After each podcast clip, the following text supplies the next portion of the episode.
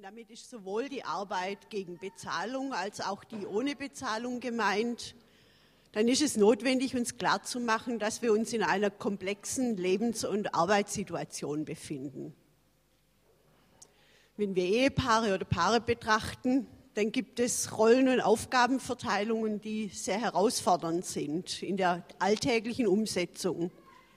Wer kauft ein? Wer holt die Kinder aus der Kita? Wer geht zu welchem Elternabend?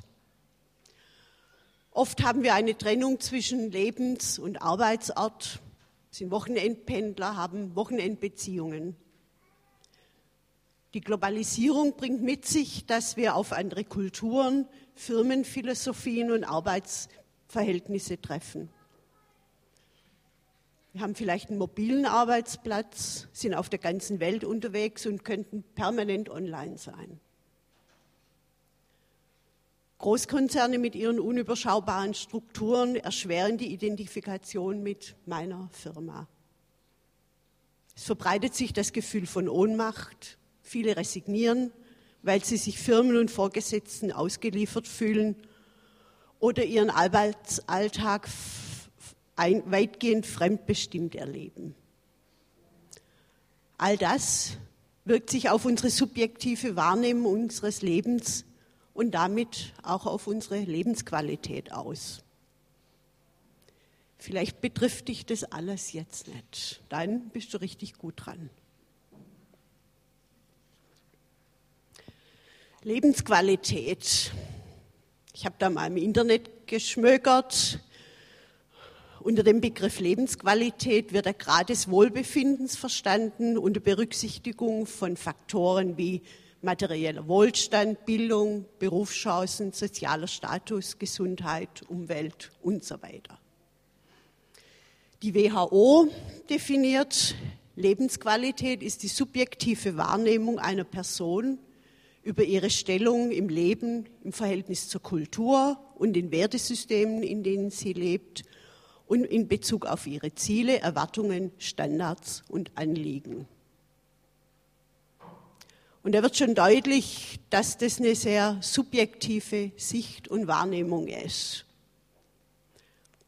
Aber die Frage ist, gibt es da irgendwie auch eine objektive Beschreibung von Lebensqualität? Lebensqualität, was macht unser Leben aus? Wenn wir in die Bibel schauen, finden wir gleich am Anfang die Beschreibung von Gottes Plan für die Menschen. Dann nahm Gott Erde, formte daraus den Menschen und blies ihm den Lebensatem in die Nase. So wurde der Mensch lebendig. Dann legte Gott der Herr einen Garten im Osten an, in der Landschaft Eden, und brachte den Menschen, den er geformt hatte, dorthin. Viele verschiedene Bäume ließ er im Garten wachsen. Sie sahen prachtvoll aus und trugen köstliche Früchte. Von allen Bäumen im Garten darfst du essen, außer. Gott, der Herr, setzte den Menschen in den Garten von Eden. Er gab ihm die Aufgabe, den Garten zu bearbeiten und zu schützen. Gott, der Herr, dachte sich, es ist nicht gut, dass der Mensch allein lebt. Er soll eine Gefährtin bekommen, die zu ihm passt. Er formte aus dem Erdboden die Landtiere und die Vögel und brachte sie zu dem Menschen, um zu sehen, wie er sie nennen würde. Genauso sollten sie dann heißen. Der Mensch betrachtete die Tiere und benannte sie. Für sich selbst aber fand er niemanden, mit dem er leben konnte und der zu ihm passte. Da ließ Gott der Herr einen tiefen Schlaf über ihn kommen, nahm ihm eine Rippe und verschloss die Stelle wieder mit Fleisch. Aus der Rippe formte er eine Frau und brachte sie zu dem Menschen. Da rief dieser, endlich gibt es jemanden wie mich. Sie wurde aus einem Teil von mir gemacht. Wir gehören zusammen. Drei Aspekte für Leben, für Gottes Plan für unser Leben finden sich hier. Der erste ist dieses Versorgtsein. Im Garten wuchsen viele verschiedene Bäume und trugen köstliche Früchte und Gott sagt, du darfst von diesen Früchten essen, außer ein paar war nicht erlaubt. Der zweite Aspekt ist das Handeln. Gott gab den Menschen die Aufgabe, den Garten zu bearbeiten und zu schützen. Und dieses Handeln, das hat drei Aspekte. In dem anderen Schöpfungsbericht am Anfang der Bibel sagt Gott, vermehrt euch, bevölkert die Erde und nehmt sie in Besitz. Wir sollen Neues schaffen aus dem, was Gott uns anvertraut. Das ist dieses schöpferische Handeln. Dann gibt es das ordnende Handeln. Der Mensch, der betrachtete die Tiere und benannte sie. Wenn man etwas benennen kann, dann kann man es begrifflich ordnen und beherrschen. Zusammenhänge können gedacht werden, wenn wir sie formulieren können. Und dann gibt es noch den dienenden Aspekt unseres Handelns. Was Gott erschaffen hat, das hat er für seine Geschöpfe erschaffen hat. Und alles, was ich tue, erschaffe, vorbringe, ordne, soll nicht nur mir allein dienen. Der dritte Aspekt in diesem Plan Gottes, das sind die gelingenden Beziehungen. Gott sagt, es ist nicht gut, dass der Mensch allein ist. Er braucht jemanden, der zu ihm passt. Und dann hat Gott die Frau erschaffen. Wenn wir in all diesen Aspekten, nämlich dem Versorgtsein, dem Handeln und dem in gelingenden Beziehungen zu leben, wenn wir da zufrieden sind, dann können wir von guter Lebensqualität sprechen. Wir sehen das schon in der Schöpfungsgeschichte, die Arbeit einen Raum einnimmt. Sie gehört zu unserem Leben dazu. Arbeit ist eine zutiefst geistliche Angelegenheit. Gott möchte, dass wir nicht nur im biologischen Sinn fruchtbar sind, sondern dass unsere Arbeit gute Früchte trägt, von denen wir auch leben können. Er stellt sich vor, dass wir arbeiten, etwas hervorbringen, auch um versorgt zu sein. Dass wir aber auch ein Beziehungsnetz gestalten. Dafür sollen wir Verantwortung übernehmen. Verantwortung für unser gesamtes Leben. Damit habe ich jetzt auch den Bogen gekriegt zu unserem heutigen Predigtext. Der steht in Matthäus im 25. Kapitel, das Gleichnis vom anvertrauten Geld. Es ist wie mit einem Mann, der auf Reisen ging. Er rief seine Diener und vertraute ihnen sein Vermögen an. Dem einen gab er fünf Talente Silbergeld, einem anderen zwei, wieder einem anderen eines, jedem nach seinen Fähigkeiten. Dann reiste er ab. Sofort begann der Diener, der fünf Talente erhalten hatte, mit ihnen zu wirtschaften, und er gewann noch fünf dazu. Ebenso gewann der, der zwei erhalten hatte, noch zwei dazu. Der aber, der das eine Talent erhalten hatte, ging und grub ein Loch in die Erde und versteckte das Geld seines Herrn. Nach langer Zeit kehrte der Herr zurück, um von den Dienern Rechenschaft zu verlangen. Da kam der, der die fünf Talente erhalten hatte, brachte fünf weitere und sagte, Herr, fünf Talente hast du mir gegeben, sieh her, ich habe noch fünf dazu gewonnen. Sein Herr sagte zu ihm, sehr gut, du bist ein tüchtiger und treuer Diener. Du bist im Kleinen ein treuer Verwalter gewesen, ich will dir eine große Aufgabe übertragen. Komm, nimm teil an der Freude deines Herrn. Dann kam der Diener, der zwei Talente erhalten hatte und sagte, Herr, du hast mir zwei Talente gegeben, sieh her, ich habe noch zwei dazu gewonnen. Sein Herr sagte zu ihm, sehr gut, du bist ein tüchtiger und treuer Diener. Bist im Kleinen ein treuer Verwalter gewesen. Ich will dir eine große Aufgabe übertragen. Komm, nimm teil an der Freude deines Herrn. Zuletzt kam auch der Diener, der das eine Talent erhalten hatte und sagte, Herr, ich wusste, dass du ein strenger Herr bist. Du erntest, wo du nicht gesät hast und sammelst, wo du nicht ausgestreut hast. Weil ich Angst hatte, habe ich dein Geld in der Erde versteckt. Hier hast du es wieder. Sein Herr antwortete ihm, du bist ein schlechter und fauler Knecht. Du hast doch gewusst, dass ich ernte, wo ich nicht gesät habe und sammle, wo ich nicht ausgestreut habe. Hättest du mein Geld wenigstens auf die Bank gebracht, dann hätte ich es bei meiner Rückkehr mit Zinsen zurückerhalten. Darum nehmt ihm das Talent weg und gebt es dem, der die zehn Talente hat. Den wer hat, dem wird gegeben und er wird im Überfluss haben. Wer aber nicht hat, dem wird auch noch weggenommen, was er hat. Werft den nichtsnützigen Diener hinaus in die äußerste Finsternis. Dort wird er heulen und mit den Zähnen knirschen. Schauen wir noch mal hin. Ein Mann vertraut seinen Dienern sein Vermögen an. Dem einen gab er fünf Talente, einem anderen zwei, wieder einem anderen eines, jedem nach seinen Fähigkeiten. Nach langer Zeit kehrt der Herr zurück und verlangt von den Dienern Rechenschaft. Da kam der, der die fünf Talente erhalten hatte und sagte, sieh her, ich habe noch fünf dazu gewonnen. Und der mit den zwei Talenten sagte, sieh, ich habe noch zwei dazu gewonnen.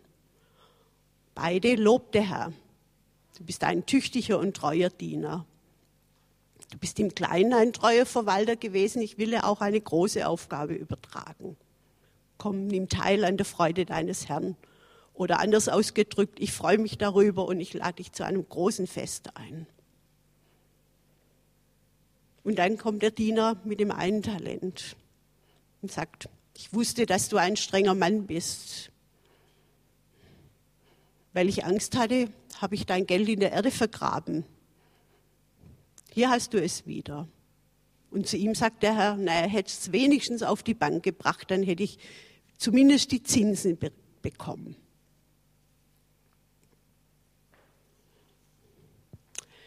Jesus hat sein Gleichnis auf der materiellen er Ebene erzählt, aber da geht es jetzt nicht um irgendeine Wirtschaftstheorie. Und er will uns auch nicht Druck machen, dass wir immer mehr und noch mehr und noch mehr durch unsere Arbeit erreichen oder erwirtschaften. Es geht ihm vielmehr um die Einstellung zu unserem Handeln oder Nichthandeln, also um Verantwortung. Um Verantwortung für mein ganzes Leben. Mit allem, was Gott uns gibt, sollen wir wirtschaften, etwas daraus machen. Gott verteilt die Aufgaben spezifisch, er beachtet die Fähigkeiten des Einzelnen. Gott hat uns als Originale ganz unterschiedlich geschaffen, damit wir einander ergänzen. Und Gott will uns nicht überfordern. Die beiden ersten Diener, die sind tüchtig, treu, gute Verwalter. Sie gehen mit Selbstvertrauen daran, aus dem, was ihnen anvertraut ist, etwas zu machen. Sie tun, was zu tun ist und übernehmen Verantwortung für das, was ihnen anvertraut ist. Der dritte, er weiß genau, dass es dem Herrn ernst ist. Ich hatte Angst. Er ist voll Misstrauen und nimmt das große Vertrauen nicht wahr, das sein Herr in ihn setzt. Er hat Angst, etwas falsch zu machen. Und deswegen entscheidet er sich für die Lösung des geringsten Aufwandes. Er vergräbt das Talent. Damit wird es zu totem Kapital. Und die Verantwortung schiebt er ab. Herr, ich wusste, dass du ein strenger Mann bist. Du hast mir Angst gemacht. Du bist schuld. Gott vertraut uns seine Talente an. Er nimmt sie und verteilt sie freimütig unter seinen Leuten. Er traut uns etwas zu. Dann nimm es, du kannst etwas. Und zu unseren Talenten gehört, dass wir unterschiedliche Persönlichkeiten sind, unterschiedliche Fähigkeiten haben und deswegen auch unterschiedliche Rahmenbedingungen für unseren Alltag. Jeder hat einen Platz, eine Aufgabe, die er und vielleicht nur er gut ausfüllen kann. Dazu habe ich euch eine Geschichte mitgebracht. Und damit klärt sich dann auch, was es mit den Pinguinen auf sich hat. Eckhard von Hirschhausen schreibt in seinem Buch Glück kommt selten allein. Ich war als Moderator auf einem Kreuzfahrtschiff engagiert. Seekrankheit hatte mich im Griff. Ich war auf der Kreuzfahrt kreuzunglücklich. Endlich nach drei Tagen auf See fester Boden. Das ist wahrer Luxus. Ich ging in einen Zoo und dort sah ich einen Pinguin auf seinem Felsen stehen. Ich hatte Mitleid. Musst du auch Smoking tragen? Wo ist eigentlich deine Taille? Und vor allem, Hat Gott bei dir die Knie vergessen? Mein Urteil stand fest, Fehlkonstruktion. Dann sah ich noch einmal durch eine Glasscheibe in das Schwimmbecken der Pinguine. Und da sprang mein Pinguin ins Wasser, schwamm dicht vor meinem Gesicht. Wer je Pinguine unter Wasser gesehen hat, dem fällt nichts mehr ein. Er war in seinem Element. Ein Pinguin ist zehnmal windschnittiger als ein Porsche. Mit einem Liter Sprit käme der umgerechnet 2500 Kilometer weit. Sie sind hervorragende Schwimmer, Jäger, Wassertänzer. Und ich dachte, Fehlkonstruktion. Diese Begegnung hat mich zwei Dinge gelehrt. Erstens, wie schnell ich oft urteile und wie ich damit komplett daneben liegen kann. Und zweitens, wie wichtig das Umfeld ist, ob das, was man gut kann, überhaupt zum Tragen kommt. Wir alle haben unsere Stärken, haben unsere Schwächen. Viele strengen sich ewig an, Macken auszubügeln. Verbessert man seine Schwächen, wird man maximal mittelmäßig. Stärkt man seine Stärken, wird man einzigartig. Und wer nicht so ist wie die anderen, sei getrost, andere gibt es schon genug.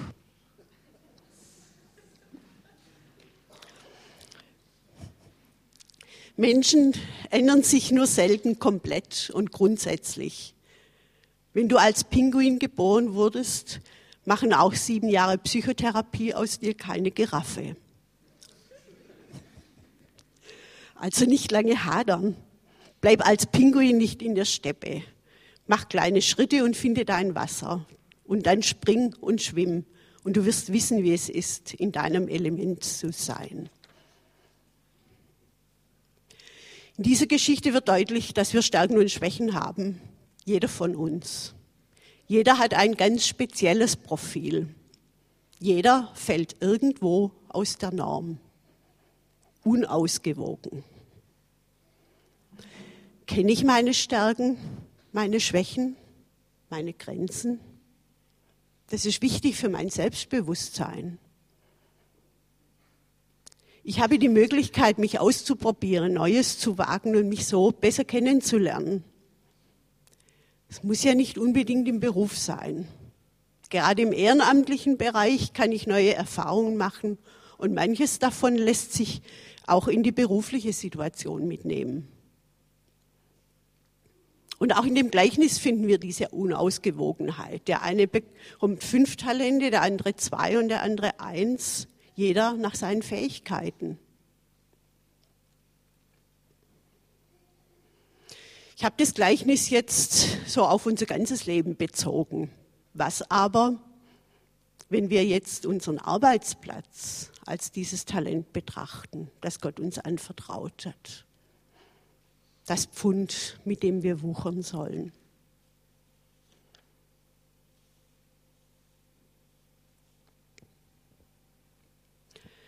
Wenn du jetzt denkst, ja, ich sehe meinen Arbeitsplatz als den Ort, an den Gott mich gestellt hat, mir geht's gut dabei, ich mache das, was ich gut kann, das macht Spaß, ich habe einen tollen Chef, nette Kollegen, die Bezahlung passt, ich habe eine gute Perspektive, dann lehn dich zurück, danke Gott dafür und genieß dein Leben. Wenn man Umfragen glaubt, ist das oft eben nicht so. Ich habe ein paar Zahlen gesucht aus der Umfrage des Beratungsunternehmens Gallup von 2008.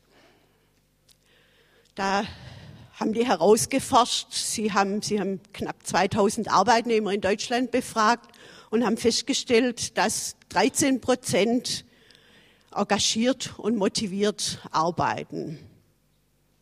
Dann bleiben noch 87 Prozent. 67 Prozent machen Dienst nach Vorschrift und 20 Prozent haben die innere Kündigung vollzogen. Ein Arbeitspsychologe sagt über diese 20 Prozent, sie sind nicht mehr bereit, sich gegen die Mehrheit mit einer eigenen Meinung zu stellen und entwickeln sich zum Ja-Sager, der vieles abnickt und keine neuen Ideen, Vorschläge und Kritik mehr einbringt. Was sind nun die Kritikpunkte? 19 Prozent erklären, dass für gute Arbeit Lohn und Anerkennung ausgesprochen wird. Dann bleiben noch 81 Prozent, die das nicht so sagen können. 69 Prozent beanstanden, dass bei der Arbeit das Interesse an ihnen als Mensch fehlt. Und 81 Prozent beklagen, dass die Förderung der individuellen Entwicklung auf der Strecke bleibt. Nur 28 Prozent fühlen sich einbezogen, werden nach ihrer Meinung und ihren Ansichten gefragt. Die Herausforderung ist, ich kann den Chef nicht ändern, ich kann die Kollegen nicht ändern, ich kann die Firmenleitung nicht ändern. Das Einzige, was ich verändern kann, bin ich selber und meine Einstellung. Mein Arbeitsplatz als das Talent, das Gott mir anvertraut hat, Mache ich daraus das Beste? Und wie mache ich daraus das Beste? Es ist sinnvoll, von Zeit zu Zeit mal eine Denkpause zu machen und Bilanz zu ziehen. Da ist es wichtig, auch das Gespräch mit anderen zu suchen, die mir helfen, außer dem, Subjekt, äh, ja, außer dem subjektiven auch einen objektiven Blick auf meine Situation zu finden und mir da zwei Fragen zu stellen. Die eine, bin ich am richtigen Platz? Das ist sozusagen die Pinguinfrage. Und die andere, was ist eigentlich meine Motivation? Bin ich am richtigen Platz? Die richtige Firma? Der Personalberater Christian Pape sagt, die Leute suchen meist mehr nach der richtigen Stelle als nach der richtigen Firma. Sie studieren die Aufgabenbeschreibung, anstatt sich mit dem Firmenprofil auseinanderzusetzen. Dabei verrät Ihnen das viel mehr, ob der Job zu Ihnen passt. Es ist schließlich ein Unterschied, ob ich in einem amerikanischen Unternehmen mit einer aggressiven Marktstrategie arbeite, in einem mittelständischen Unternehmen, wo ich mit den Eigenheiten eines schrulligen Chefs zurechtkommen muss, oder in einem japanischen Unternehmen, in dem alle wichtigen Entscheidungen in Japan getroffen werden. Die richtige Aufgabe entspricht das, was von mir gefordert wird, meinen Stärken. Mache ich das gern? Die richtige Umgebung, gibt es Kollegen, mit denen ich klarkomme? Hat der Chef doch eine oder vielleicht auch mehrere gute Seiten? Bin ich am richtigen Platz? Wie sieht das der Chef, die Kollegen? Habe ich schon Feedback bekommen oder erfragt? Aber Achtung, wer Anerkennung will, muss auch mit Kritik umgehen können. Vielleicht muss ich das lernen. Dann arbeite in der Gemeinde mit und bitte die anderen, die Rückmeldung zu geben. Frag die Leute in deinem Hauskreis. Vielleicht hat es in der vergangenen Zeit in deinem Arbeitsumfeld Veränderungen gegeben.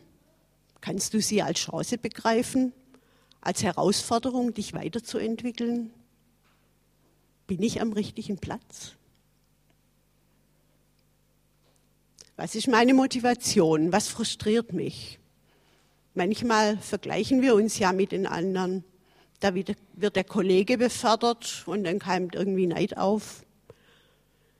Vielleicht will ich mir endlich auch mal was leisten können und bin frustriert, weil wieder nichts mit der Gehaltserhöhung geworden ist. Frustriert geht es mir in anderen Lebensbereichen genauso? Oder erlebe ich zum Beispiel bei der ehrenamtlichen Arbeit anderes? Was könnte der Schlüssel zu meiner guten Motivation sein? Bringe ich mich wirklich ein? Bringe ich zum Ausdruck, was mich frustriert? Übe ich konstruktive Kritik oder habe ich aufgegeben und nicke nur noch ab? Wer mit einer Null-Bock-Haltung seinen Dienst tut, hat erst recht keinen Erfolg. Und da sinkt die Motivation umso mehr. Um aus diesem Kreislauf auszubrechen, darf man seinen Frust nicht einfach herunterschlucken. Das macht ihn nur noch schlimmer. Besser ist es, die Schmollecke zu verlassen und das Gespräch mit dem Chef zu suchen.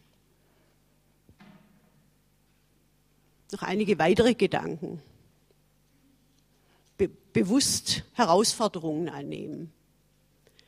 Wer im Wettkampf siegen will, setzt dafür alles ein. Ein Athlet verzichtet auf vieles, um zu gewinnen. Ich weiß genau, wofür ich kämpfe. Ich laufe nicht irgendeinem ungewissen Ziel entgegen. Wenn ich kämpfe, geht mein Schlag nicht ins Leere. Ich gebe alles für diesen Sieg und hole das Letzte aus meinem Körper heraus. Er muss sich meinem Willen fügen. Das hat Paulus geschrieben an die Korinther. Ein Sportler muss zielgerichtet trainieren, um Erfolg zu haben. Das heißt Ausdauer, Konsequenz und Disziplin. Durchhalten, aber auch ab und zu an die Grenzen zu gehen. An die Grenzen zu gehen mit dem Wissen, da gehe ich an mein Limit. Und ich darf das nicht auf Dauer machen, sonst laufe ich Gefahr, mich zu überfordern. Wenn ein Projekt vor dem Abschluss steht und Termindruck herrscht, oder wenn ich eine Weiterbildung mache, dann ist es eine befristete Sache. Da wird es vielleicht zeitlich eng, aber danach muss ich wieder in den normalen Modus kommen.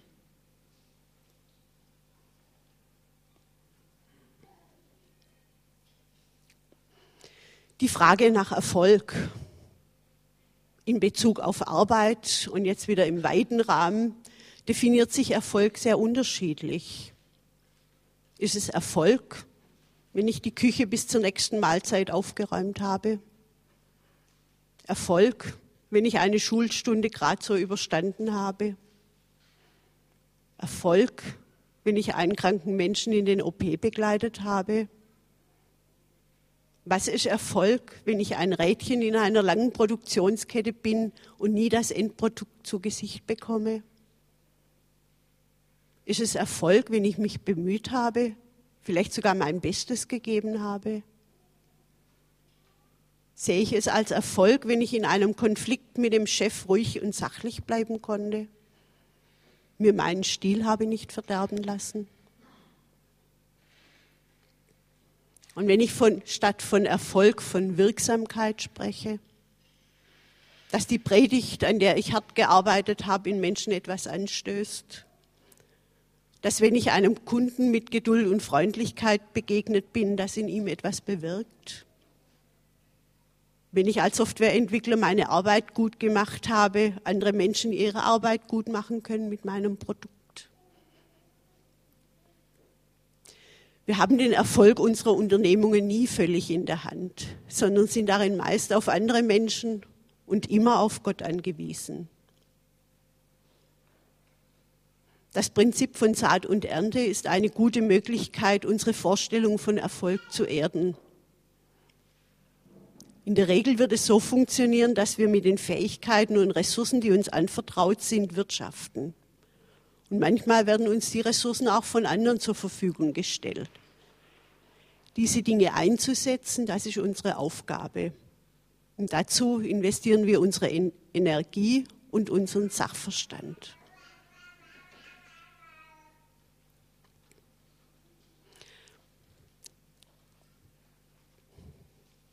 Kommt noch ein Punkt, der steht nicht auf der Präsentation, Erfolge feiern.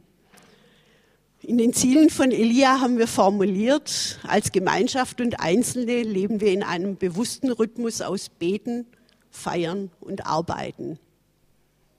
Beten wir und erleben wir, dass Gott handelt?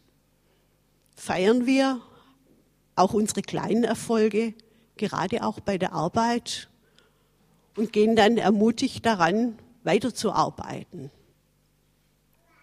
Ich denke, das können wir auch an unseren Arbeitsplatz mitnehmen und sagen. Ich meine, da geht es vielleicht andersrum, beten, arbeiten, feiern, aber ich denke, die drei Sachen sind schon auch wichtig. Ein weiterer Gedanke, meine Werte leben. Ein Kommunikationstrainer erklärt, warum die innere Einstellung so entscheidend ist. Kommunikation besteht aus vielen Komponenten und die Sachebene ist nur ein Teil davon. Gestik, Mimik, also unsere Körpersprache machen einen weitaus größeren Anteil aus. Und unsere innere Einstellung lässt sich nicht verbergen. Auch wenn der andere das nicht bewusst wahrnimmt, erreicht es ihn doch. Sage ich etwas anderes, als ich denke? Wird er irritiert sein von der Unstimmigkeit zwischen dem Inhalt meiner Worte und der Körpersprache? Also, behandle ich die anderen mit Respekt und Achtung? Rede ich gut von ihnen? Rede ich mit ihnen statt über sie? Äußere ich konstruktive Kritik? Gutes Lob? Und das ist eben nicht einschleimen. Gebe ich Fehler zu? Übernehme ich dafür Verantwortung? Entschuldige ich mich? Wie gehe ich mit Fehlern von anderen um? Vergebe ich und mache einen Neuanfang, weil ich um meine eigene Unvollkommenheit weiß? Oder sammle ich den Ärger wie Rabattmarken? Fang an. Vielleicht steckt diese Haltung an. Vielleicht dauert es, aber den Versuch ist es wert.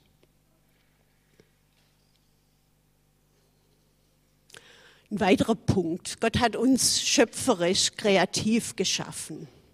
Das heißt, er hat die Welt nicht nur zum Dasein geschaffen, damit er sie anschauen konnte, sondern er hat die Welt mit der Fähigkeit geschaffen, kreativ zu handeln.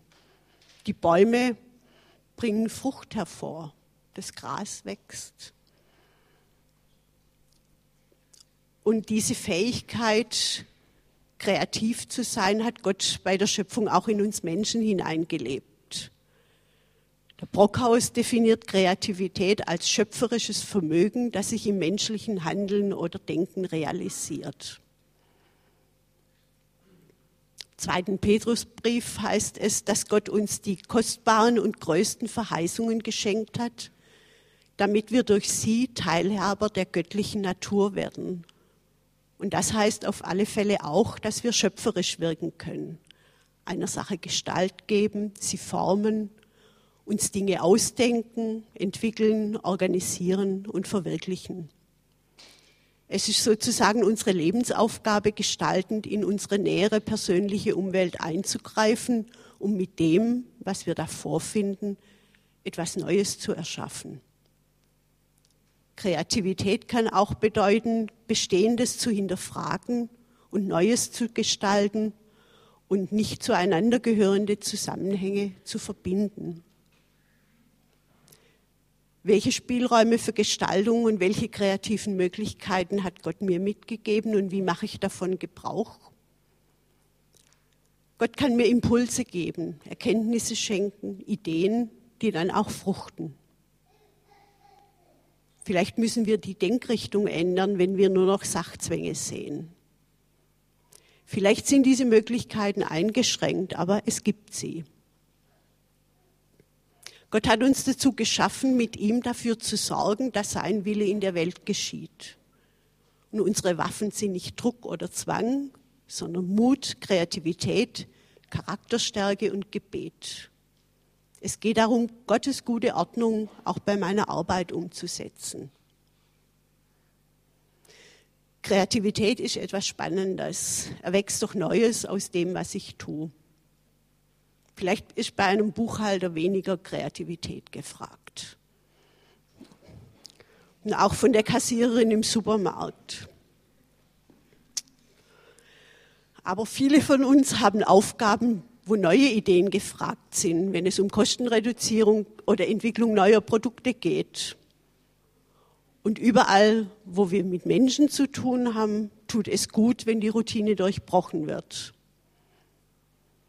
Den anderen Menschen und uns selber. Und das schafft Lebensqualität. Ich habe jetzt noch ein Zitat aus dem Buch Vom Glück zu arbeiten. Da schreiben die Autoren unter der Überschrift Die Wirtschaft zum Wohl der Gesellschaft mit neuem Sinn erfüllen. Denken und Handeln müssen gesellschaftliche Folgen prinzipiell unter einem ethischen Aspekt berücksichtigen, ohne dabei die wirtschaftlichen Gesichtspunkte zu vernachlässigen. Eine wirklich nachhaltige Entwicklung bedeutet, dass unsere Gesellschaft lernen muss, ihre Entscheidungen nicht nur nach ökonomischen Renditen, sondern der Gerechtigkeit vor allem zukünftigen Generationen gegenüber zu treffen.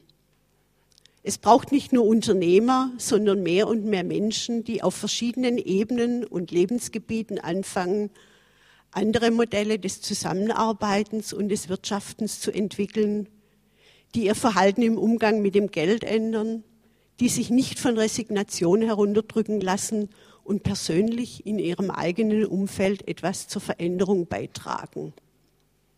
Könnten nicht wir Christen solche Menschen sein?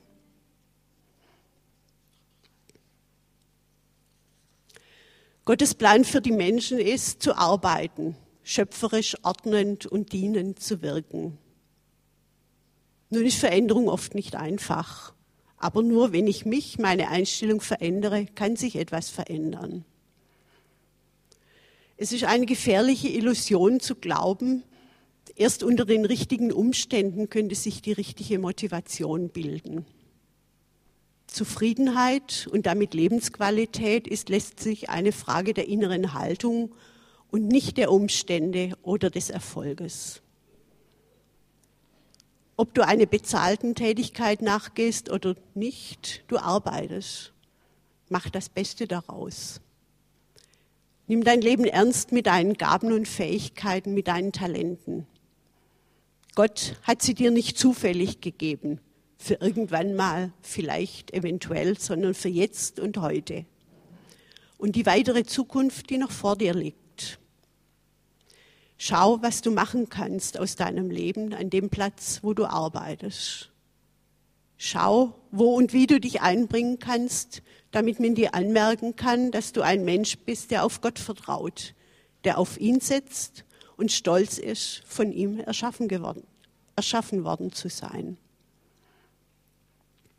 Sofort begann der Diener, der fünf Talente erhalten hatte, mit ihnen zu wirtschaften und er gewann noch fünf dazu. Ebenso gewann der, der zwei erhalten hatte, noch zwei dazu. Wie viele Talente hat Gott dir gegeben? Er sagt nicht, du musst, sondern ich traue dir das zu, du kannst es, damit dein Leben fruchtbar wird.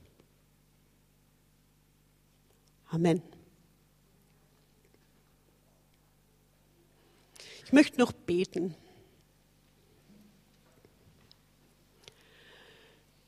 Gott, du hast jedem von uns Talente anvertraut. Du traust uns zu, dass wir das Beste daraus machen. Ich bitte dich um Vertrauen in uns selbst und um die Gewissheit, dass du bei allem dabei bist. Du freust dich über alles, was uns gelingt. Was uns nicht gelingt, Du siehst unser Bemühen. Ich bitte dich um deinen Segen für jeden von uns, dass wir mutig an die Arbeit gehen und segne das Werk unserer Hände. Amen.